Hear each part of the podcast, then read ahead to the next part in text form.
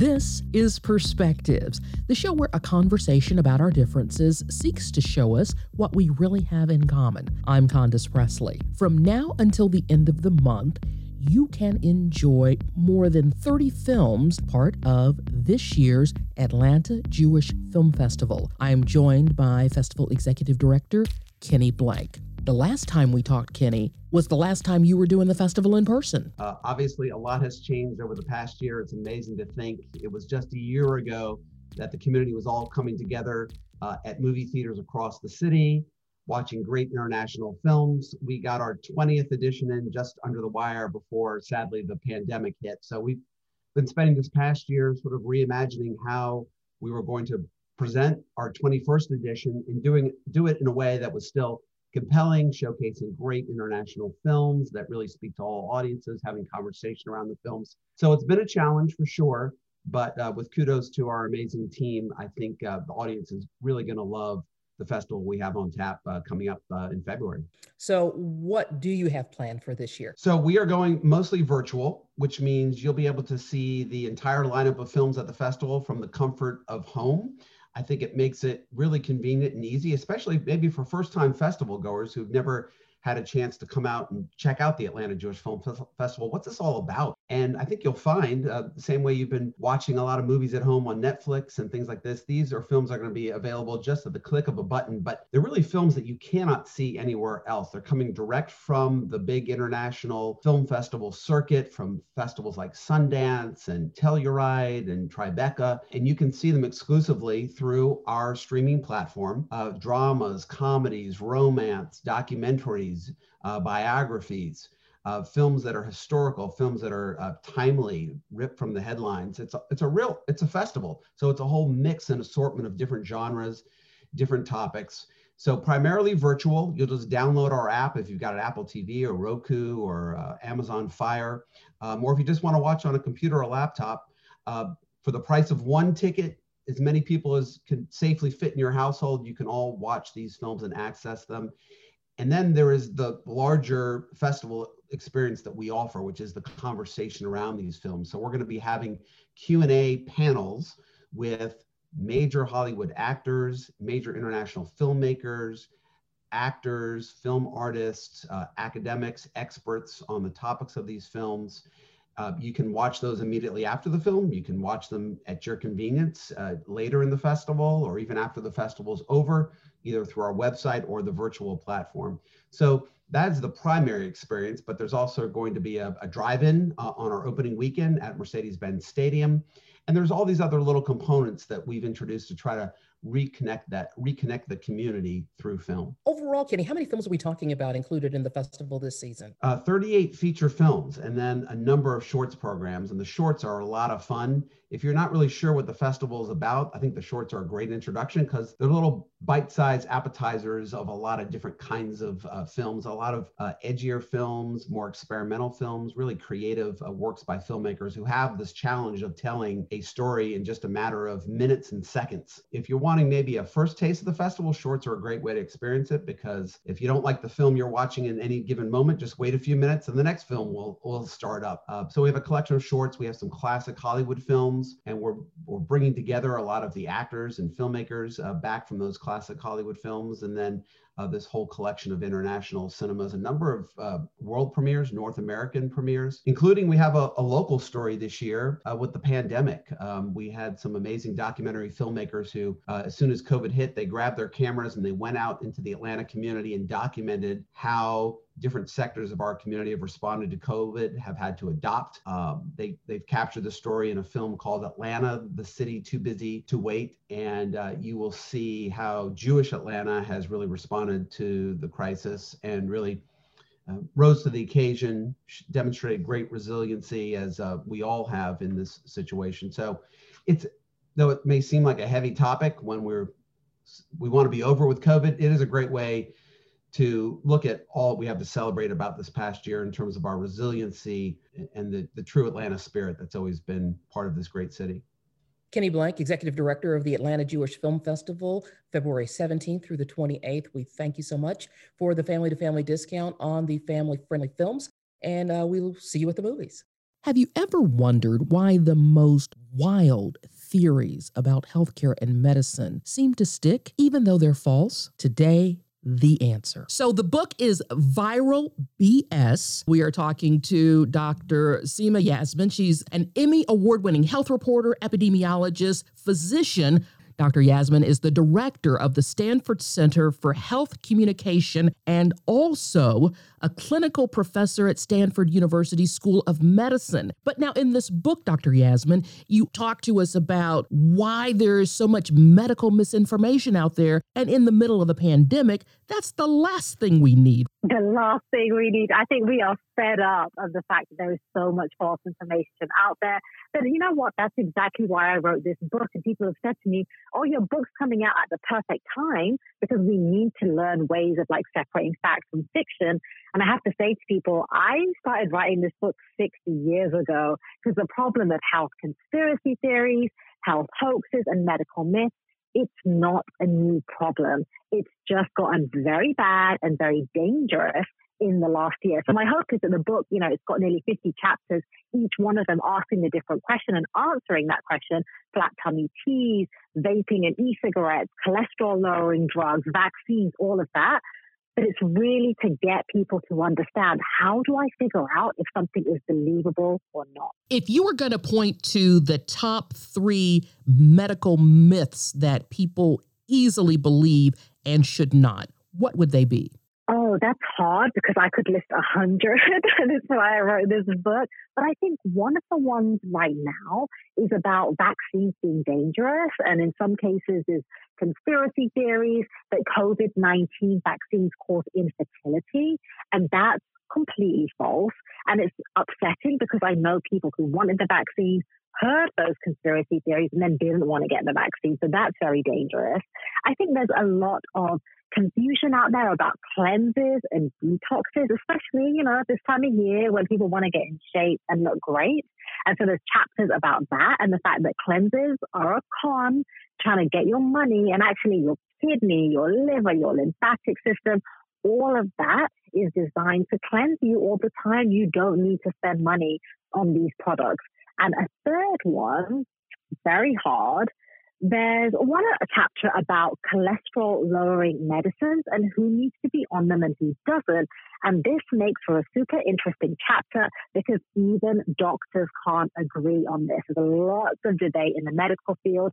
And so what I do in that chapter is kind of tell you what questions you need to ask and which website you can go to to kind of assess your own risk. And then you decide whether you should be on that medicine or not. Outstanding. Doctor Yasmin, I want to go back to what you were saying about COVID and talking about the vaccines. We appear to be at the point where there will be more vaccine readily available to everyone who wants to be vaccinated. Straight on, follow the science. Talk to us about why it is important to do so. It's so important to get vaccinated because we want the pandemic to end. And the way you get the pandemic to end is by safely getting herd immunity. Herd immunity is basically community immunity. It's when a high proportion of our population is vaccinated and immunized against the infection. So that even if one person gets the infection, even if two people, so many of us are immunized that that small number of infections does not turn into a full-blown outbreak. And the reason I say safe herd immunity is because remember last year there was a lot of talk about just let the virus run through society, people will get sick, they'll recover, they'll be immune, and then we'll get herd immunity. And we are seeing now why that approach is so dangerous, because the more a virus spreads, the more likely you are for that virus to develop mutations. And that's exactly what we're confronting now. So now we're in a race between the vaccines and these viral variants. I'm really hoping that all of these vaccines work against these newer versions of the virus. If they don't, does that mean that the researchers will have to go back to the drawing board and develop yet another vaccine that will attack those variants? That could be the case, yes. I think a better case scenario is one where you say, well, this vaccine has ninety-five percent efficacy, super high, great.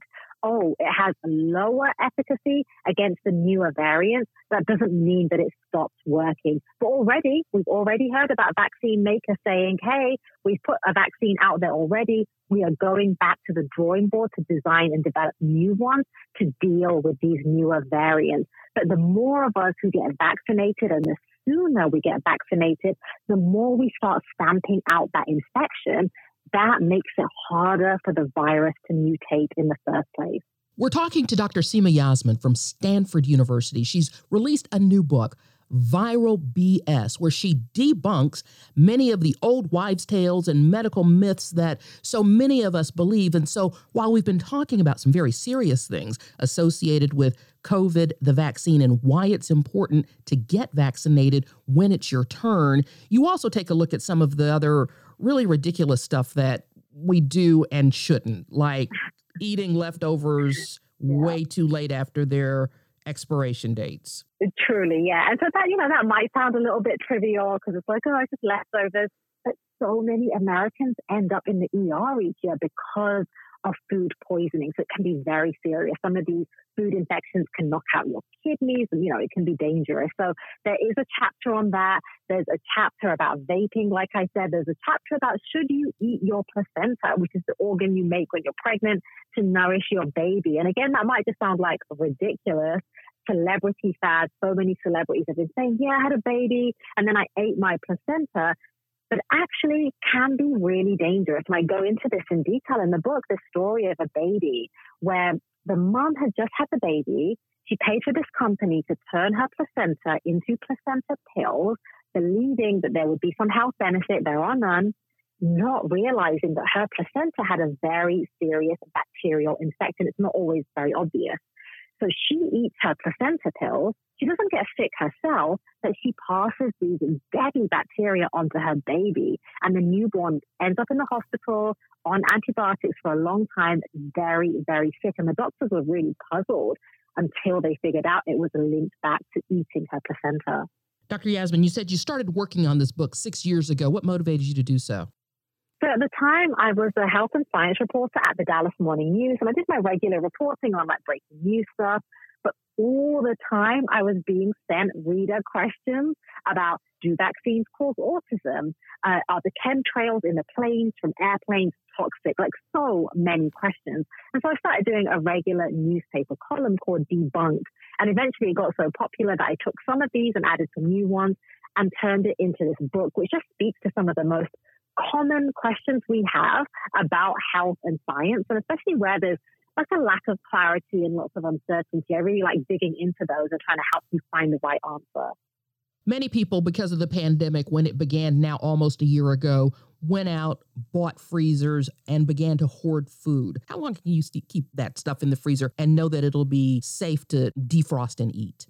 So the important thing to remember is you just can't keep things in the freezer for an infinite amount of time, and many of us think that. So that's why it's really important to label it so you have the date on it and also write on it what it is, because when things get frozen, you're kind of looking at it like, wait, is this bread or is this, you can't always tell what it is.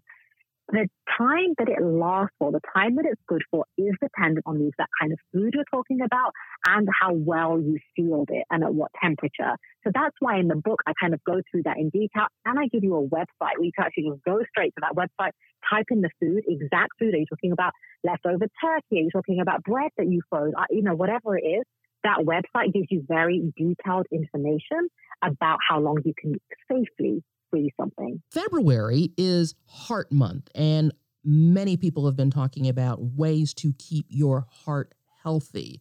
I read you've got a chapter about our teeth and heart disease. What can you tell us? So on the face of it, you might think, what do your teeth and gums have to do with your heart? But it turns out a lot.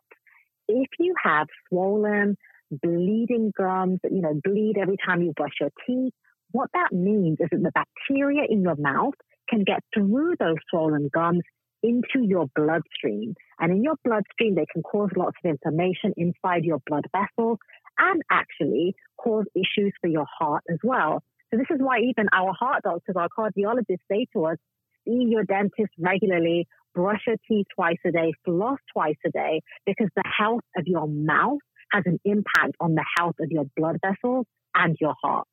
Many parents choose not to allow their sons to play football, instead asking that they play soccer or choose another sport.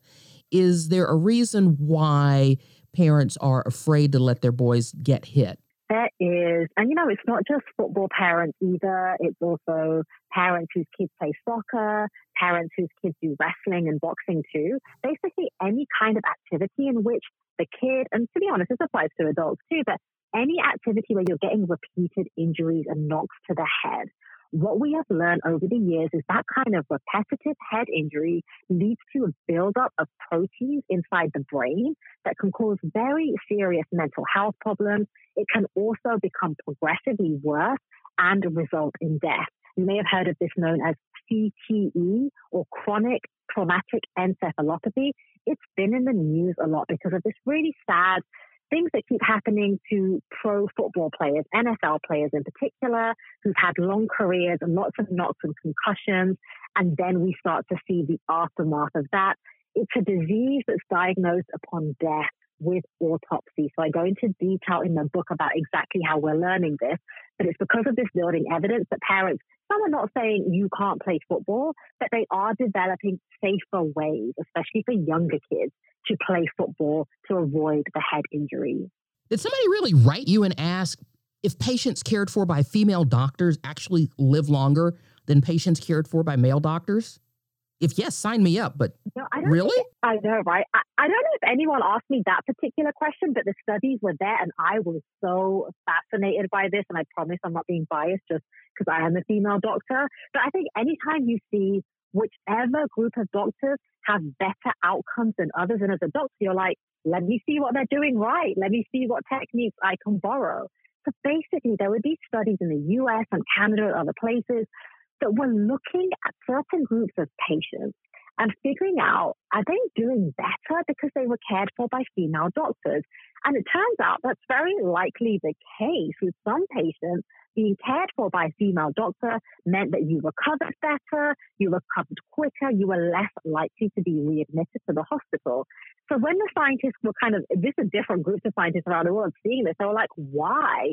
And some of the clues point to female doctors really listening, following guidelines very closely, spending longer with patients. So these are some of the factors. So that was really, really interesting to research and dig into that. Why is it that some of the wacky off-the-wall stuff is so much easier for people to believe and accept than real science? I know, it's so frustrating, isn't it? There was a study that came out in twenty eighteen from M I T, and you may remember some of the headlines generated by the study because the headline said things like, false information travels faster and farther than the truth. And it kind of makes you want to pull your hair out because you're like, why do the lies go viral while the truthful information is just sat here waiting for someone to like come across it? It turns out false information is often packaged in ways that are super entertaining, memorable. When you read it, you're like, whoa, and you want to share it. Whereas the truthful information, sadly, too often is packaged in a really bland and dry way. It's just facts.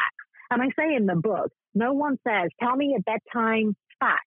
You say, tell me a bedtime story. Because stories, actually, whatever you might think about them, they're the way that our brains are wired to learn.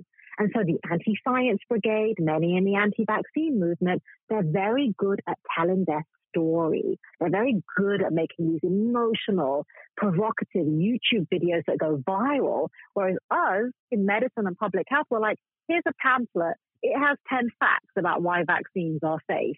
No one's listening to that. They're looking at the viral videos, which are very compelling and kind of suck you in. So that's a real issue that we need to deal with. Is that why you took a humorous approach in debunking many of these myths in Viral B S? Yes. And I will say, you know, I'm a professional. I'm a very appropriate person.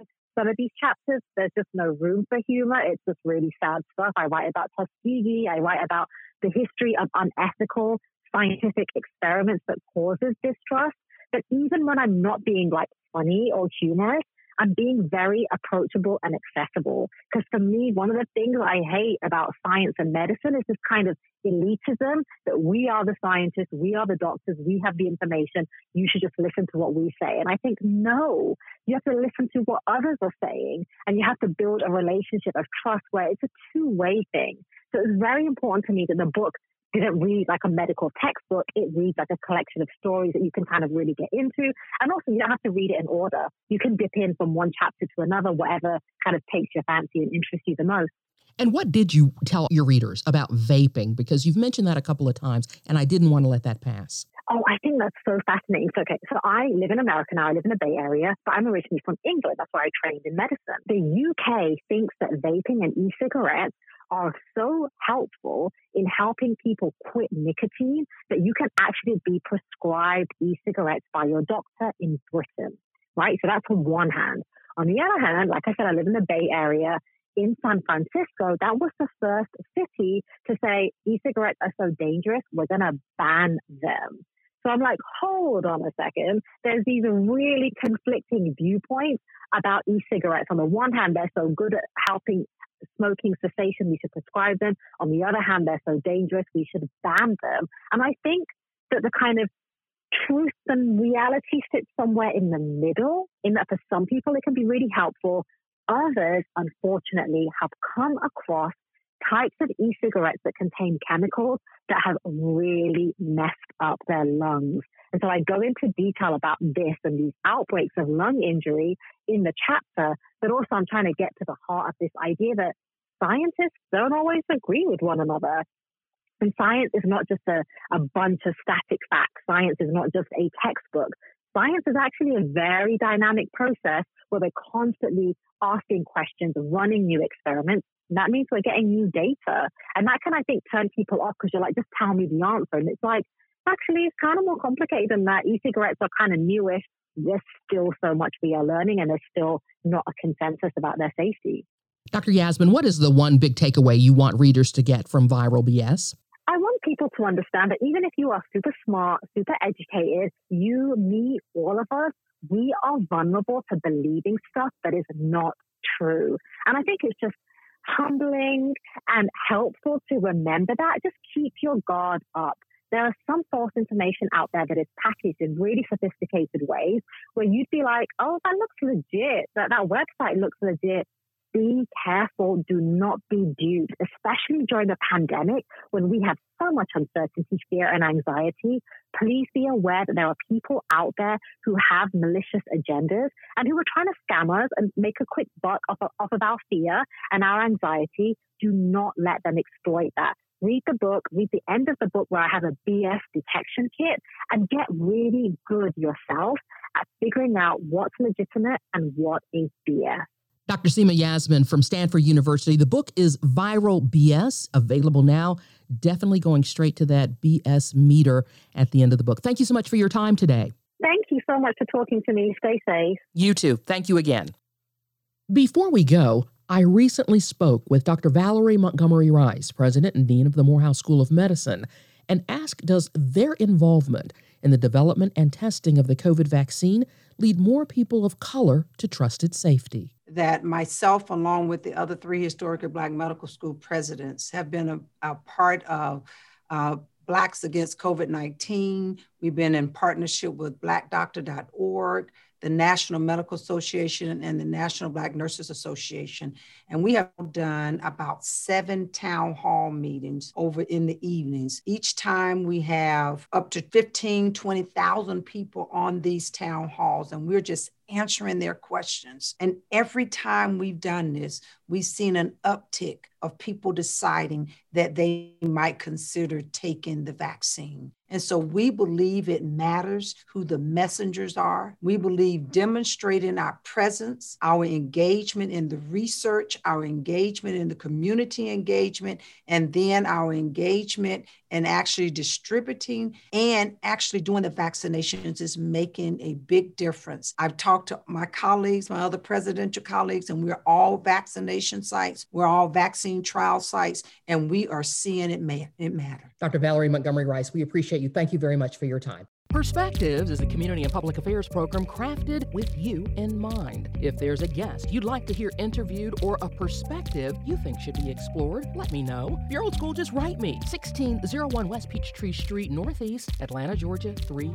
oh three oh nine. Or message me via social media. I'm Condice Presley on Facebook, Condo twenty-nine on Twitter and Instagram. Thanks for listening. Be sure to listen again next week at this very same time as we examine another perspective.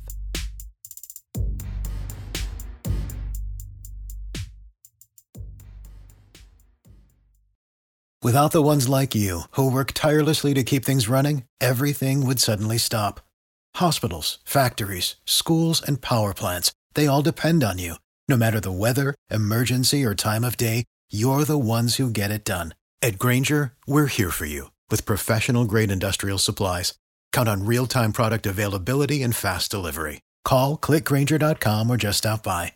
Grainger, for the ones who get it done.